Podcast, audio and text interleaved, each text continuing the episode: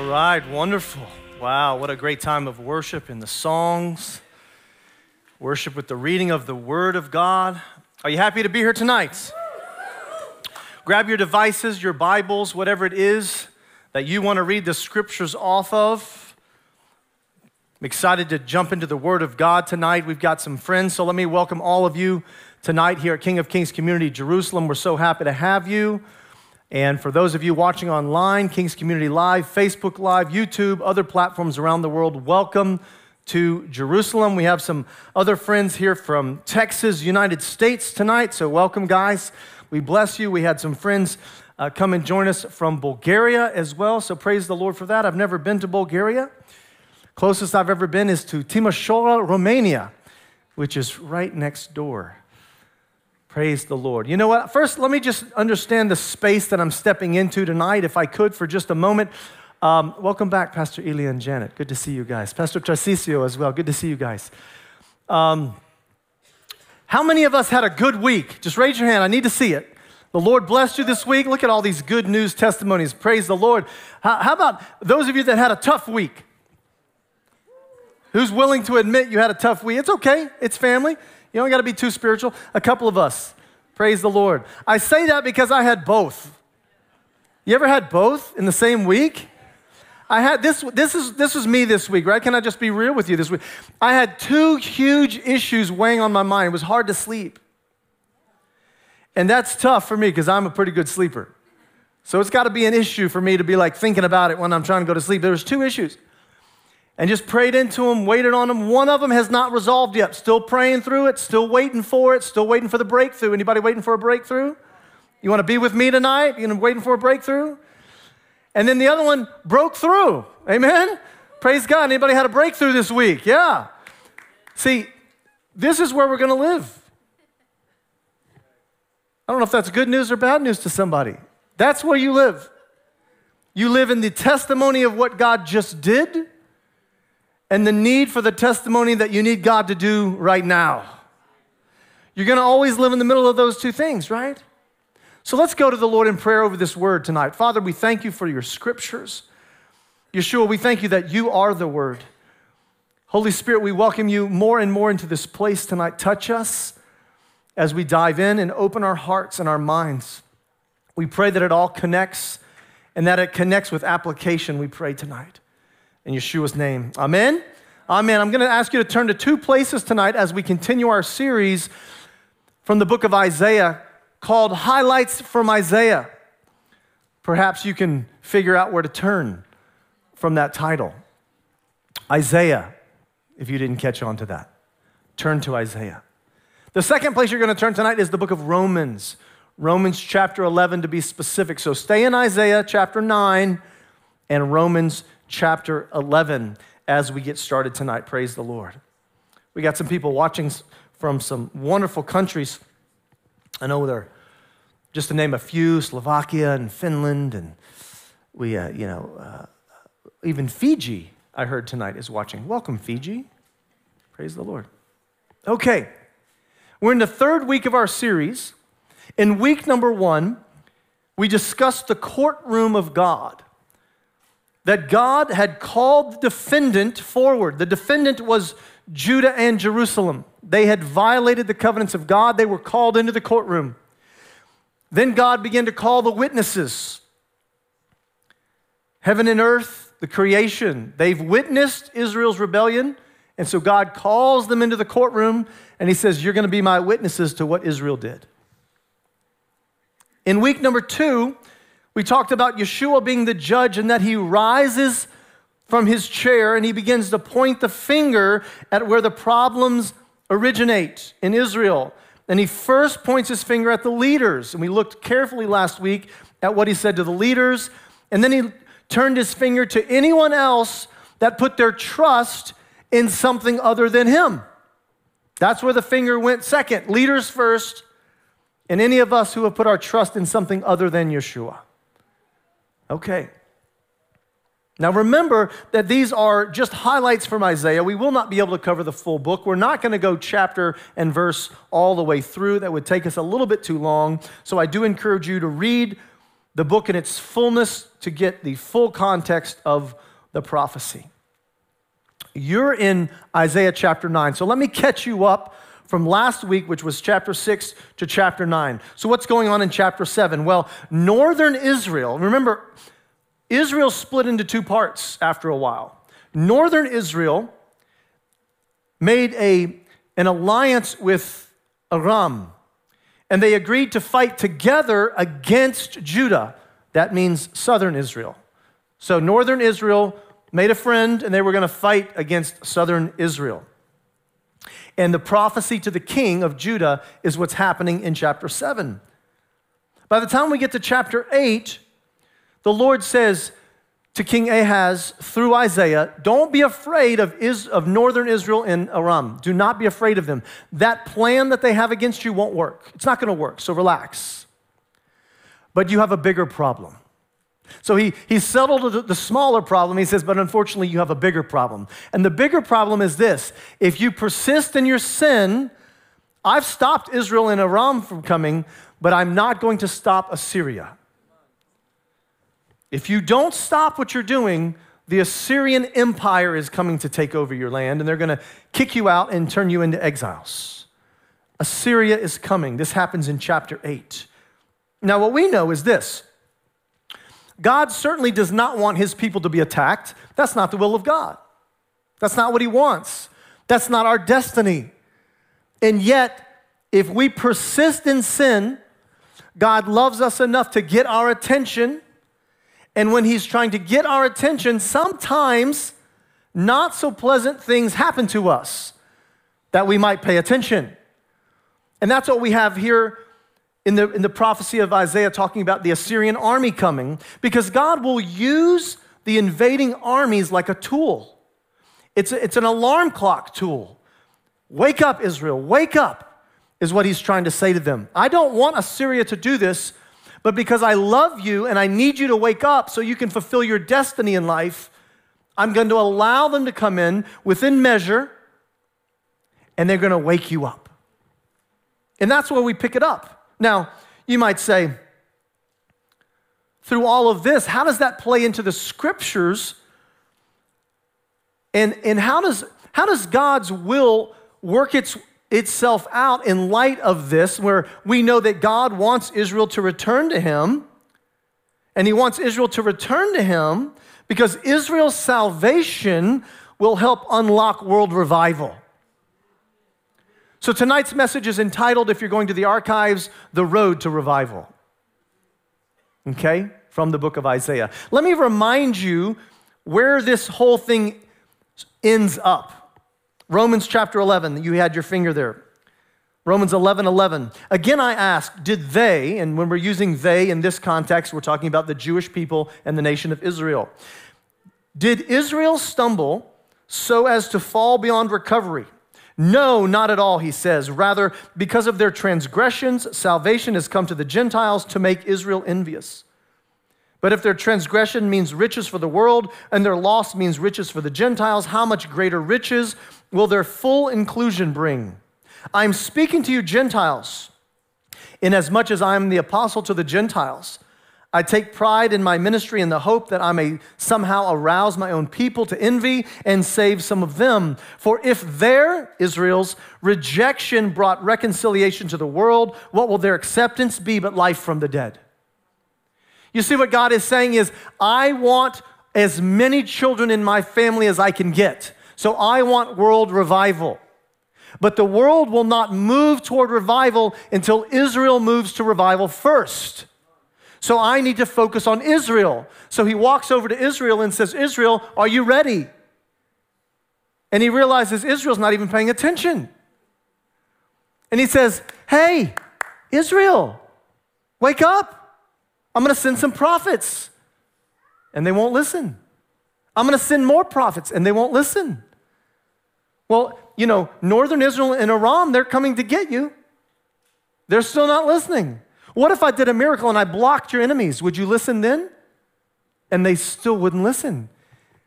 He says, I, I got to sound the alarm. I've got to wake you up. I've got millions and millions of people that need to come to salvation, and they can't until you wake up. And he says, For that reason, I have to let Assyria come so that millions can be saved. Do you understand how the plan of God works? If you don't see it in context, you say, What a mean God. But when you see it in the right context, you say, Look how much God will move heaven and earth to save his children. And that's the role of Israel.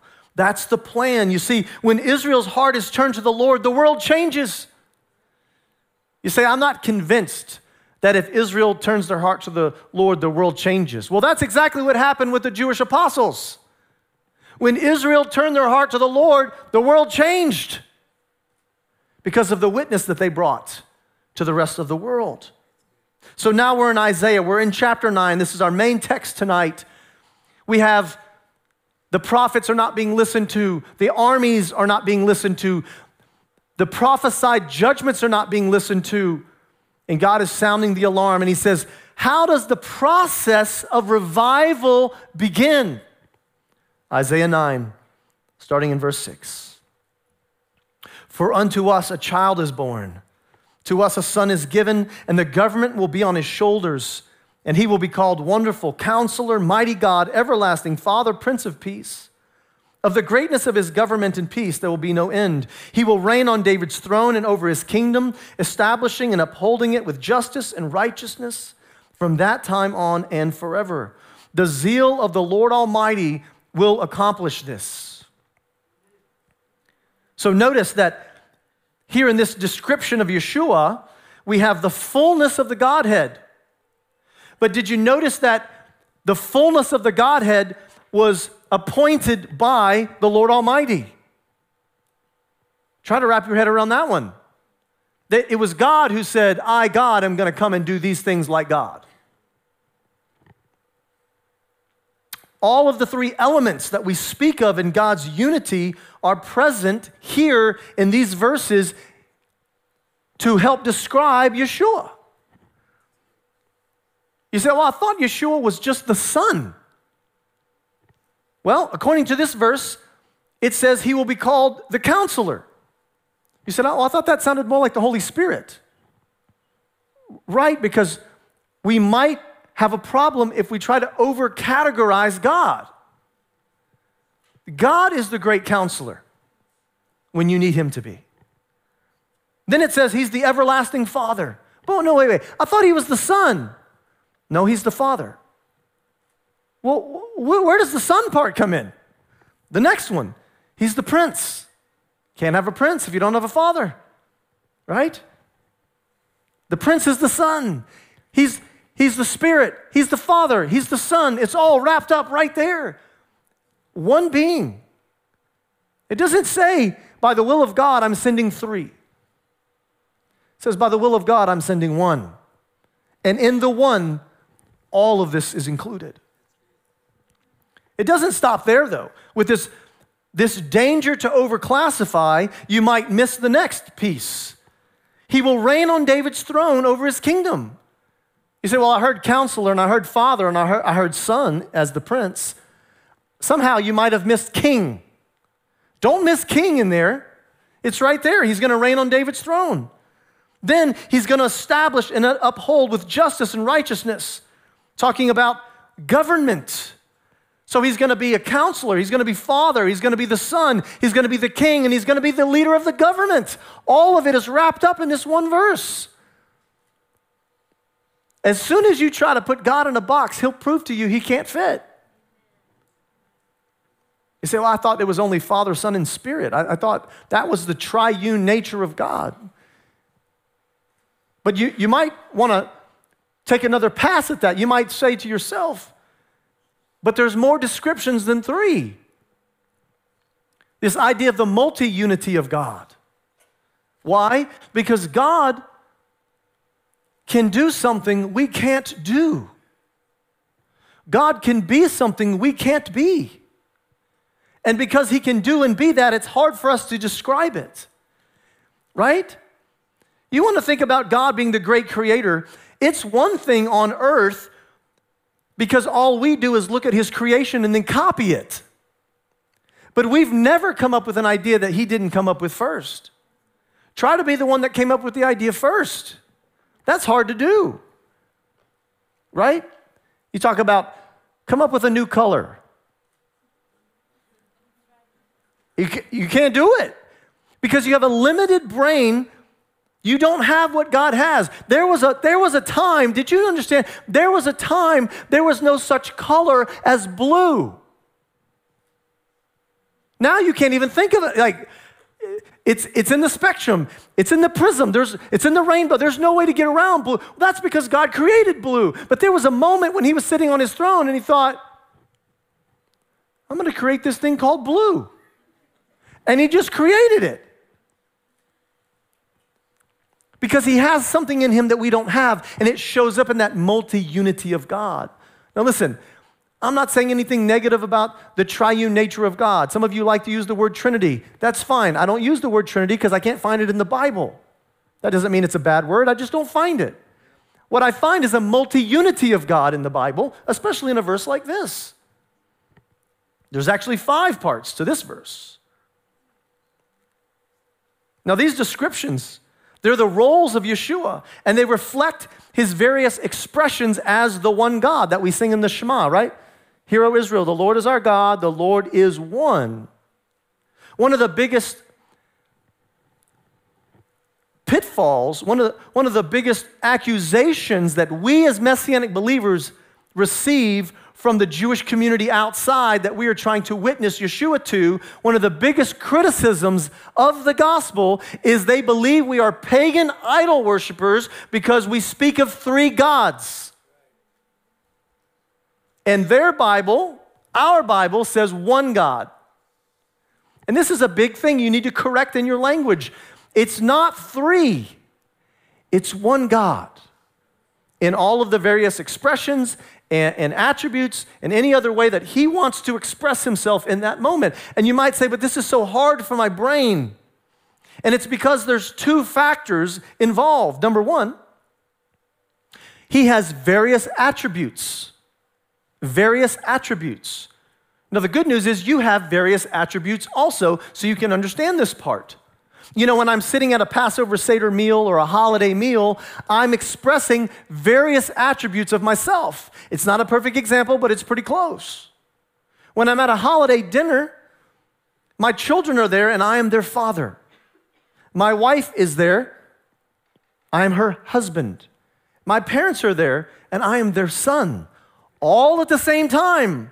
And I relate to each one of them a little bit differently in the way I speak and my authority and things like that because I'm expressing different attributes all at one time through one being. So we understand that part because we have that part. But the next part is what we don't have, and that is the attribute of omnipresence. Learn that word, omnipresence. It means God can be anywhere he wants to be at any time, in any form, and in multiple forms. He has no limit on how he can express himself. And since we don't have that attribute, it's very hard to wrap our mind around how is God one God, but he gets to be triune or multi all at the same time. I would just give you this encouragement relax. There is no other example in creation that is perfect like him. And that should bring good news to your heart. Because guess what? If somebody else could do it, you might doubt who God was. The fact that he's the only one that can do it and you can't quite understand it is good news tonight because you serve the only one true God. He's the only one that has omnipresence. Satan doesn't have omnipresence. That's why he sends demons out to go do his work, as opposed to God who does his own work. Comes in your heart and your heart, your heart, and he does that all with his own presence. Let me give you the first key phrase of the night. Without the power of omnipresence, it is difficult for us to understand how God can be only one entity and yet have the ability to be in several places at the same time and in different forms all at the same time. You say, maybe there should be some examples of that. There are plenty of examples of that. First, starting in Genesis chapter 1, it says, In the beginning, God created the heavens and the earth. And the earth was formless and void, and then darkness covered the waters of the deep, and the Spirit of God hovered over the waters. And then God said, So you have a spirit and you have the voice. You have a multi unified God in that moment, showing different attributes, showing his omnipresence, doing different things. One is a spirit over the water, and one is a voice from the heavenlies speaking creation. That's Yeshua. Is it well, I thought that was the Father? Don't get confused because you don't have to be confused. Yeshua said in John chapter 1 In the beginning was the Word, and the Word was with God. The, the Word was God. The same was in the beginning with God. All things were made by Him, and without Him there was nothing made that was made. And in Him is life, and the life is the light of men. And the light shone in the darkness, but the darkness comprehended it not. That whole chapter is talking about the physicality of Yeshua, and Yeshua was there at creation. Yeshua was the Word, Yeshua was the one speaking. Why am I saying that? Because now you can understand that the Son, in that definition, can also be the voice of the Father, while he can be the Spirit on earth. That's at creation. You don't even have to go very far in your Bible.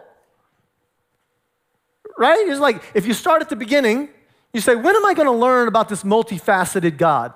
And you step right into Genesis 1. You're like, oh, there it is. The very first story, you get it. Then in, in Matthew chapter 3, Yeshua is physically on earth and he's there uh, uh, about to be immersed in water. And as he's going through the water, we have the clouds open and a voice from heaven speaks, This is my son.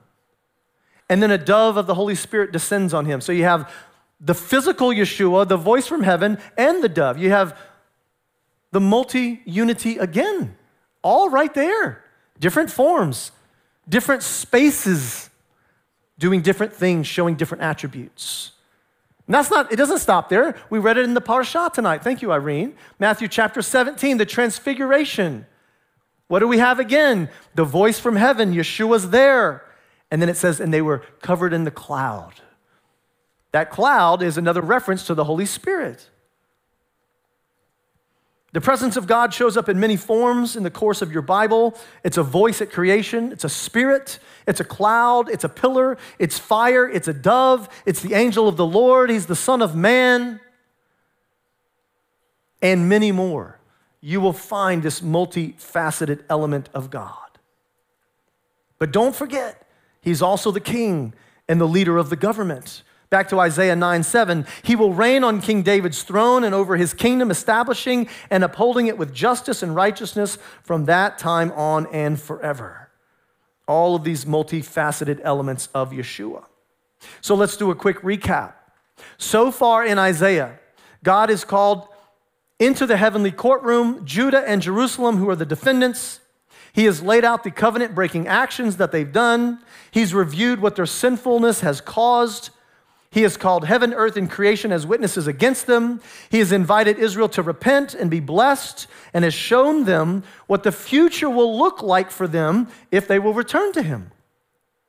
He has identified some of the sources of their sin, addressing both leaders and others who have trusted in idols.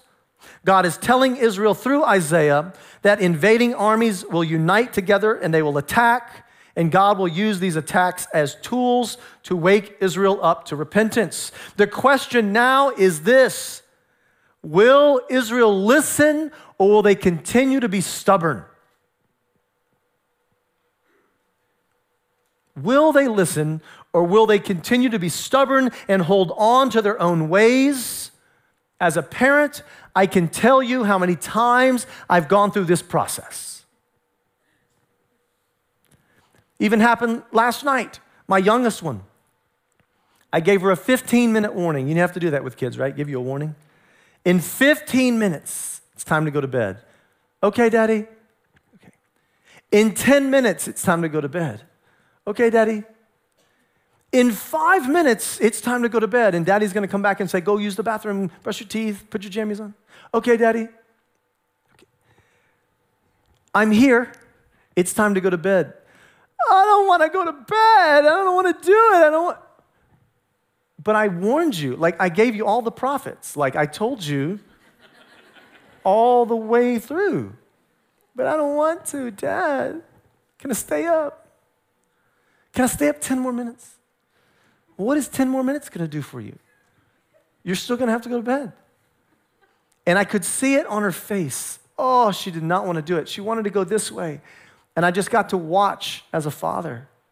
Will she be stubborn or will she choose righteousness? And you can just see it in God's face and Isaiah. It's like he leaned over Israel. Are you gonna, are you gonna be stubborn? Come on, guys, don't be stubborn. Did you hear my voice change right there? That was my dad to the little kid's voice. Don't be stubborn. Come on, I'm being sweet. And she, she, she fought it. It was, it was churning. You could see it in her heart. I don't want to do it. Oh, I don't want to do it. So then I said, Well, I'm going to ask you, please obey. And I'm going to say it with my nice voice. Because the next time I say it, it's not going to be my nice voice. Okay, Daddy. Got up and went. That's all God's saying. Guys, I'm trying to say it with my nice voice, but you won't listen, so I'm going to have to say it with my Assyrian voice.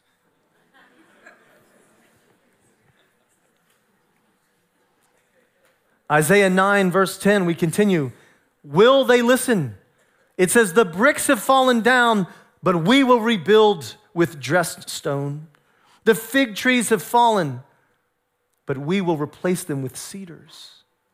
So Israel decides they're not going to listen. The little brick, did you see the escalation? Oh, the brick fell. What I'm going to replace it with is not a brick. I'm going to replace it with a big dressed stone just to show you God. The little tr- fig tree, you ever seen a fig tree? It's not that big. Little fig tree fell. I'm not going to replace that fig tree with another fig tree. I'm going to replace it with one of the tallest trees, the cedars of Lebanon. God, if you say it's not going to work, I'm going to show you it's going to work. Rebellion comes out of Israel's heart. And here we see the escalation and the stubbornness. They're going to hold on to the rebellion, they're going to hold on to the idolatry. And I would ask all of us as new covenant believers are we guilty of doing this? Is there been anything in our life where God has clearly put his finger on and he said, This is not good for you. You need to get rid of this. And not only did we say, No, I'm not getting rid of it, I'm going to double down on it. I'm going to show you, God, what a dangerous place to be. Don't ever do that. Because if the stubbornness persists in your life, you're going to see what the result of it is because Israel sees it. Still in chapter 9 of Isaiah 14 and 15. So the Lord will cut off from Israel both head and tail, both palm branch and reed in a single day. The elders and dignitaries are the head, and the prophets who teach lies are the tail. See, there's no question about who he's talking about. He says, if you guys persist, I'm going to deal with the elders, I'm going to deal with the government officials, and I'm going to deal with the false prophets. God knows exactly who he's going after in these moments. And all of this is connected to governmental leadership. The government of Israel could have led them into fresh waters, but it didn't. It led them into sin and oppression. How do you know it was related to government officials? Because as you move a few verses forward, it becomes even more clear. Chapter 10 of Isaiah 1 and 2 Woe to those who make unjust laws. You see, he's talking about government officials. And to those who issue oppressive decrees, to deprive the poor of their rights and withhold justice from the oppressed of my people, making widows their prey and robbing their, the fatherless. And then you have to add the false prophets to it. So, the collective hardships, the consequences of our sin, and the outside pressures, it doesn't convince Israel fully. But the good news is, it convinced a few of them. Did you catch that? It didn't convince all of Israel, but it did convince a few of them. And that's good news. As we move into chapter 10 of Isaiah, listen to what it says. Verse 20. In that day, he's talking about the day when all the pressures hit. In that day, the remnant of Israel, the survivors of Jacob, will no longer rely on him who struck them down, but will truly rely on the Lord, the Holy One of Israel. And a remnant will return, a remnant of Jacob will return to the mighty God. Though your people be like the sand of the sea, Israel, only a remnant will return. Destruction has been decreed overwhelmingly and righteous. So, on the one hand, it's good news. Some of them finally listened. For the first time in a long time, a few of those mentioned here as Israel, let's talk to, to it about it's the, the Jewish people. A few of them finally listened. Now you say, well, how does a few of them listening play into this idea from Romans that all Israel will be saved? Because those don't match. A remnant is not all Israel. So we have a discrepancy in, in, in the scriptural timeline somehow. And what we're going to do is we're going to solve it here in a moment. Okay? Our second key phrase of the night increased prayer and repentance begins the process of revival. Did you see in that verse when it talked about a remnant? It said three times that that remnant returned.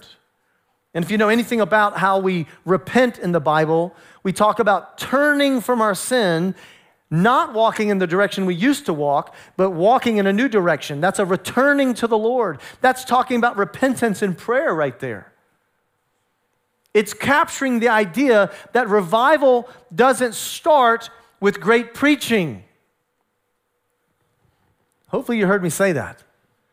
It starts with prayer and repentance. That's, remember, tonight we're talking about the road, over, road to revival. If revival's over there, we start over here with prayer and repentance. A prayer movement has to begin first.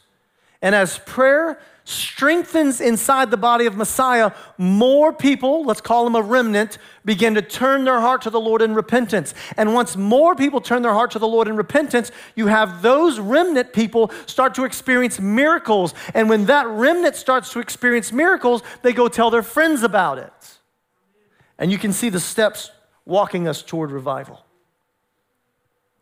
It's not the fullness for sure, but it is the beginning of the process.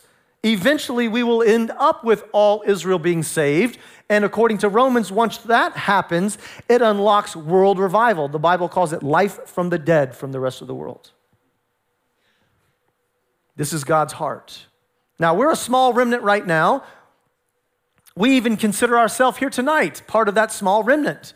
Those of you that are Israeli citizens or you're Jewish here in Israel, you are part of that remnant that Isaiah is prophesying about. And speaking of prophets, it can be difficult sometimes to understand and describe properly the prophecy that you're seeing. Because sometimes the prophecy comes in a duality. It's partially for the day of Isaiah and it's partially for the days ahead of us. And all of it's happening in the same prophecy. And that can be difficult for prophets. He's describing his own day, but he's also describing the end of the age. He described when a temple in Jerusalem would be rebuilt. Remember that? There will be a lot of tragedy on earth, and then the, the Messiah will return. But is he talking about the, the coming of Messiah when Yeshua was born as a baby, or is he talking about the coming of Messiah when he returns as a king? Well, the scripture goes on to explain to us that he's coming to rule and reign which then tells us he's actually talking about the end of the age. Right? It's helping us to understand where we are on the timeline. It's a big challenge for prophets, but here we get help. We're looking at Isaiah chapter 11, verse 1 now. Isaiah 11, 1. He starts to prophesy about Messiah himself. A shoot will come up from the stump of Jesse. From his roots, a branch will bear fruit. The Spirit of the Lord will rest on him the Spirit of wisdom and of understanding, the Spirit of counsel and of might, the Spirit of knowledge and the fear of the Lord. And he will be and he will delight in the fear of the Lord. He will not judge by what he sees with his eyes or decide by what he hears with his ears, but with righteousness he will judge the needy. With justice he will give decisions for the poor of the earth. He didn't do that in his first coming as the crucified Messiah. All of those actions will happen in the return of the Messiah. And you can see what Isaiah is having to deal with here. You see all kind of spirits flowing out of Yeshua wisdom, understanding, knowledge, counsel, might. He's the king, governmental ruler, but he's also the judge. All of these multi unity pieces of the one God are showing up again. And as we walk down that road of revival, we start with prayer and then repentance and then remnant number one and then miracles. And then remnant number one goes to tell other people. And we might just end up with a remnant number two. Isaiah chapter 11 verse 11 in that day remember the day the end of the age. In that day the lord will reach out his hand a second time to reclaim the surviving remnants of his people from Assyria, from Lower Egypt, from Upper Egypt, from Cush, from Elam, from Babylonia, from Hamath, and from the islands of the Mediterranean. He will raise a banner for the nations and gather the exiles of Israel. He will assemble the scattered people of Judah from the four corners of the earth. Ephraim's jealousy will vanish, and Judah's enemies will be destroyed. Ephraim will not be jealous of Judah, nor Judah hostile toward Ephraim. They will swoop down on the slopes of Philistia to the west together. They will plunder the people to the east. They will subdue Edom and Moab, and the Ammonites will be subject to them. The Lord will dry up the gulf of the Egyptian sea. With a scorching wind, he will sweep his hand over the Euphrates River. He will break it up into seven streams so that anyone can cross over in sandals. There will be a highway for the remnant of his people that is left from Assyria, as there was for Israel when they came up from Egypt. None of that happened in Yeshua's earlier coming. Therefore, the timeline that's being described is the return of the Messiah at the end of our age. So, all of that revival, that remnant number one is right now. That remnant number two is about to happen. And once remnant number one and remnant number two begin to work together, you're going to see all Israel saved. Now, when we say all of Israel, please understand we are not intending to say every soul. We're saying as a collective unit, the majority as a collective unit. And the reason that's important to understand from a prophetic perspective is the same reason when God said, Israel has rejected me. He's not saying every soul, he's saying the majority the leaders, the government, the, the people as a, as a whole. Because God preserved for himself 7,000 faithful in a cave, so clearly we're not talking about every soul. But we are talking about the majority. We're talking about the masses of Israel being saved. And you see the mirror dynamic here, something that jumped out to me was the mirror dynamic because remember when Israel after Assyria comes in, and then later Babylon comes in, and then northern Israel and southern Israel are exiled, when they are returned back to Israel, I'm talking about, go back to Ezra, Nehemiah, right? Esther, those books. When they are returned from exile, there is more than one return. Go read it. He brings one group first, and then he brings another group. And it's mirrored that for us so that we will identify with Isaiah and we will understand that if he did it in the past in that pattern, he can follow that same pattern of prophecy. If coming back from exile was group one, then group two, at the end of the age, it's going to be remnant one and remnant two, following that same pattern. God is so good when he gives us word pictures that we can latch onto. This, the dual waves of believing Jewish remnants for us in the present day. So we're looking at the road to revival, increasing prayer, repentance, remnant one, remnant two. Now we find ourselves in Romans. We're going to close in the book of Romans tonight. So if you're not there already, go ahead and turn there, Romans 11. We're going to close from these sections. Romans 11, 3. Lord, they, again, this is unfaithful Israel, have killed your prophets and torn down your altars. I am the only one left, and they are trying to kill me. This is what Elijah is saying. And what was God's answer to him? God's answer to Elijah? I have reserved for myself 7,000 who have not bowed the knee to Baal. So too at the present time, there's a remnant chosen by grace. That remnant idea is a thread that we find all the way through Scripture. If you're a Jewish believer tonight, you are a remnant from your people. But if you're a Gentile believer tonight, you are also a remnant from your people. The world is not saved. If we were to look at percentages, the Gentile believers in the house tonight are a very small remnant from all of humanity, right?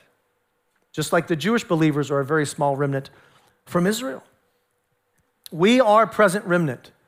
Here at King of Kings, we believe we are in the Bible right now. This is what we are doing. This is why we exist. We are trying to do this thing together with you to take remnant number one and to encourage remnant number two so that we can move toward revival, all Israel being saved, which unlocks world revival at the end of the age so our Messiah can come back and be with us. We continue, but maybe Israel fell too far. Maybe Israel has been rejected. Maybe Israel, God had a different plan. Well, Romans 11 11 answers it. Again, I ask, did Israel stumble so far to fall beyond recovery? Not at all. Rather, because of their transgression, salvation has come to the Gentiles to make Israel envious. So it's not just remnant number one that's going to tell the rest of the people, it's remnant number one plus the Gentile believers. Jewish believers and Gentile believers working together produce revival in the nation of Israel.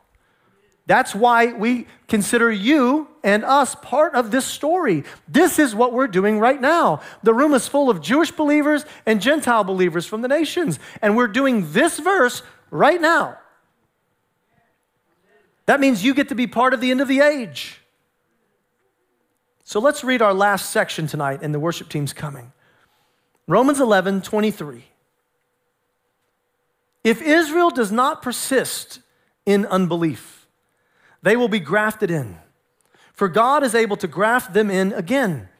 After all, if you, the Gentiles, were cut out, out of the olive tree that is wild by nature, and contrary to nature, you were grafted into a cultivated olive tree, how much more readily will these, the natural branches, be grafted into their own olive tree? I do not want you to be ignorant of this mystery, brothers and sisters, so that you may not be conceited. Israel has experienced a hardening in part until the full number of Gentiles has come in. And in this way, all Israel will be saved. As it is written, the deliverer will come from Zion and he will turn godlessness away from Jacob. Notice all Israel does not get saved until the Gentile believers work together with the remnant of the Jewish believers. When we are a team together, then in those days, all Israel will be saved. And when all Israel is saved, we unlock world revival. You say, why does that? Why does it unlock world revival? Because it's been the calling and the destiny of the Jewish people from when God first called them. Their job was always to be the priests for the world. And being the priest for the world, you have to first get your heart right with your God. Then you get to be the priest for the world in which you were trained to be. That's why the order has to be the order. And God is patient. We're inviting you tonight, King of Kings friends here in Jerusalem, all around Israel at our different locations, even those of you online. We're inviting you. Answer this call with us. Do this with us. Don't go back to your home country and forget about Israel. If you have a heart for world revival, it starts here with us. Not because we're better than anyone, not because we're more special. It's just because that's what God said to do. That's the steps in the process. When God shows us a destructive pattern of sin, do not rebuild the sin and make it worse. Engage with his work of discipling the remnant that exists now. Engage in witnessing Yeshua's salvation to the next remnant that's prophesied about. Engage in us uh, with us in these prayer opportunities that we are explaining. Be aware of the signs of the times as you read through the Bible. Know where you're at in history. Because we are all excited for the Lord's return and for Him to rule as king and governmental ruler and as judge from His temple. Can you imagine? That's where this road ends up, where Yeshua is back with us as king, governmental ruler, and judge 15 minutes down the road at the temple. That's where we're trying to get to. Help us do it. We're so glad you're here tonight. Let's pray. Father, we thank you for calling us, for choosing us, even as Nikki brought the prophetic moment today. We were born and chosen for this season, even as Queen Esther was chosen for her season. We are chosen for this season. That you looked out into our future and you said, Where do I need this generation on the timeline? And you chose right now. Right now is when you need us. And we commit our life to you. We commit our life to your work, to preach the gospel, to make disciples, to teach the truth, and to provoke Israel to jealousy. All of that is included in the commission of the new covenant. And we commit that to you today. In the name of Yeshua, we pray. Amen. Amen. Listen, let's take that for a moment of meditation as we continue to worship, and Pastor Ray will close us in just a moment.